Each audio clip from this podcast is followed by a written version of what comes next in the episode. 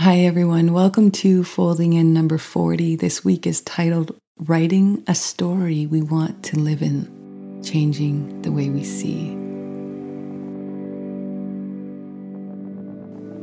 I saw a man once waiting at a bus stop wearing a faded brown trench coat, standing in a shaft of light pouring between two weathered stone buildings.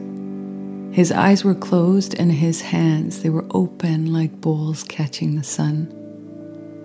I quietly watched the mysterious and beautiful display of what looked like prayer and praise on the side of a busy downtown street at 8 o'clock in the morning. After a few moments, he opened his eyes and, seeing me watching, told me we receive vitamins from the sun, best from the skin of our palms. I had never heard this before, and I couldn't know if his words were true, but I loved his story and how he wore it in the tawny light. I loved how he stood unabashedly receiving what he knew was good.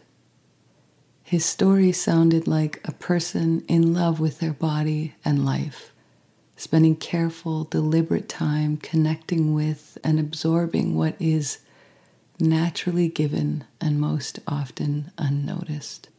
The story he was choosing to govern his life at this moment was the kind of story that makes me feel wide and generous.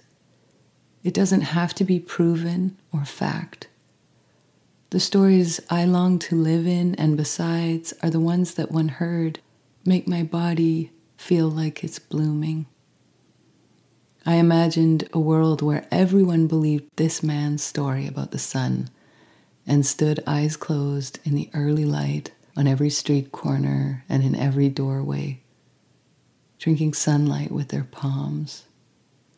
What a beautiful thing to behold, a world pausing every morning to receive. Whether aware or not, we are made of story, which means we are also storytellers actively participating in creation. We must be wise and artful with what lines we contribute and what stories we carry into every room.